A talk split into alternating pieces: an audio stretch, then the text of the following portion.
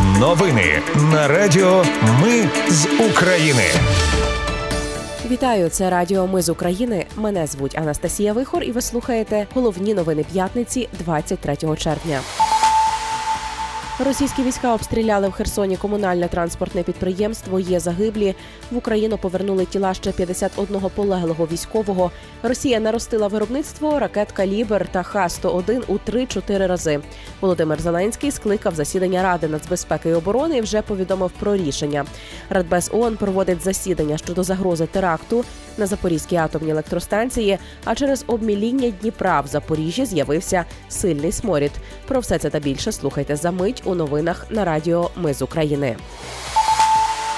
Російські війська обстріляли в Херсоні комунальне транспортне підприємство. Один 55-річний працівник загинув на місці. Ще п'ятеро його колег отримали поранення. Двоє з них померли в лікарні. Про це повідомив очільник місцевої обласної військової адміністрації Прокудін. Також сьогодні росіяни від ранку обстріляли п'ять населених пунктів Запорізької області. Одна людина загинула, ще четверо отримали поранення. Повідомили в обласній військовій адміністрації. В Україну повернули тіла ще 51 полеглого військового. Про це повідомили у міністерстві реінтеграції. Росія наростила виробництво ракет «Калібр» та Х-101 у 3-4 рази за час війни. Про це розповів заступник начальника головного управління розвідки Вадим Скібіцький в інтерв'ю РБК Україна. Росія активно закуповує компоненти до ракет через країни, які не приєдналися до санкцій. Крім того, росіяни вдосконалили тактику дронових і ракетних атак. Вони запускають ракети Х-55 без бойової частини, тобто це хибні цілі, виснажуючи протиповітряну оборону, завдають ударів системами С-300 та бражуючими бомбами. А також покращили тактику застосування дронів. Російські пабліки повідомляють про два удари по окупованому Геніческу і приліт у Скадовську. Голова окупаційної адміністрації Херсонщини Сальдо знову каже про удари ракетами Storm Shadow. На цей раз їх було нібито чотири. Ймовірно, прилетіло по військових об'єктах. Ну що там гріха таїти. Командувач повітряних сил підтвердив влучання по базі Росгвардії в Геніческу, що на Херсонщині. Володимир Зеленський скликав засідання Ради нацбезпеки і оборони і вже розповів про рішення. Президент каже, що перевірка укриттів по країні показала невтішні результати, тому будуть кадрові рішення для місцевої влади. Питання укриттів і безпеки українців має стати пріоритетом. Зауважив президент. Прийняли рішення про перевірку стану всіх мостів країни. Другий пункт порядку денного це суди та їх реформа. Парламенту запропонували посилити відповідальність за корупцію в судах від 10 до 15 років з конфіскацією майна. Мають бути перевірки доброчесності суддів і не лише перед призначенням на посаду, а також посилення ролі суду присяжних. Ну і третій пункт це реалізація рекомендацій Європейської комісії для початку переговорів про вступ до Євросоюзу.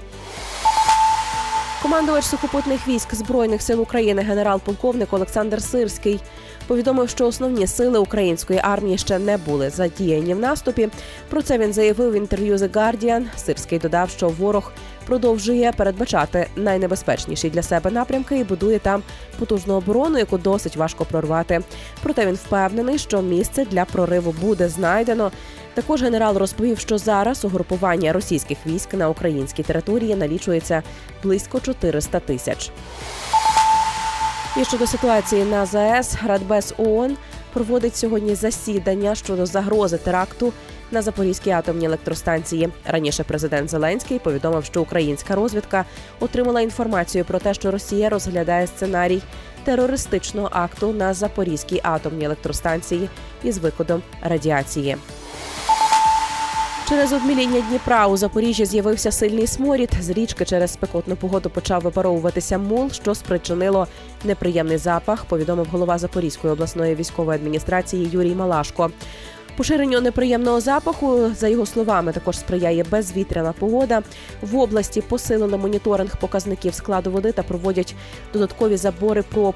До покращення ситуації доведеться потерпіти ще кілька діб. Нагадаю, що підрив Каховської гідроелектростанції спричинив затоплення цвинтарів, сміттєзвалищ, вбиралень. Тому вода у найближчих населених пунктах може стати взагалі непридатною для вживання. Повідомили в міністерстві охорони здоров'я. Євросоюз запровадив санкції ще проти понад 100 російських фізичних і юридичних осіб.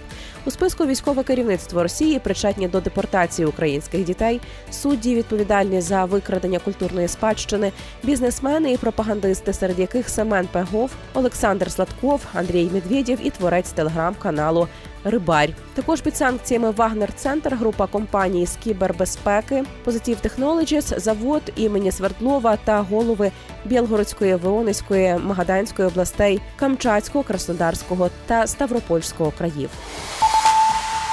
І на завершення данська і хорватська фірми зацікавлені в запуску в Україні виробництва техніки для розмінування. Відповідні меморандуми з українськими компаніями підписали на полях Ukrainian Recovery Conference в Лондоні. Повідомив заступник голови комітету Верховної Ради з питань економічного розвитку Киселевський. У разі замовлення від держави уряд Данії дасть фінансування, в тому числі грантове, для забезпечення потреб українських служб у такій техніці.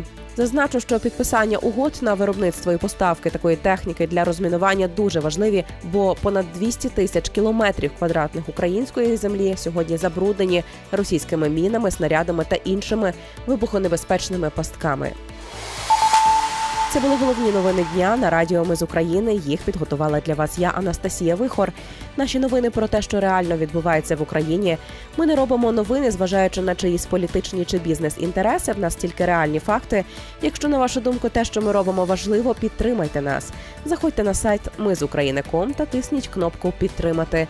Почуємося. Радіо Ми з України. Перемагаємо разом.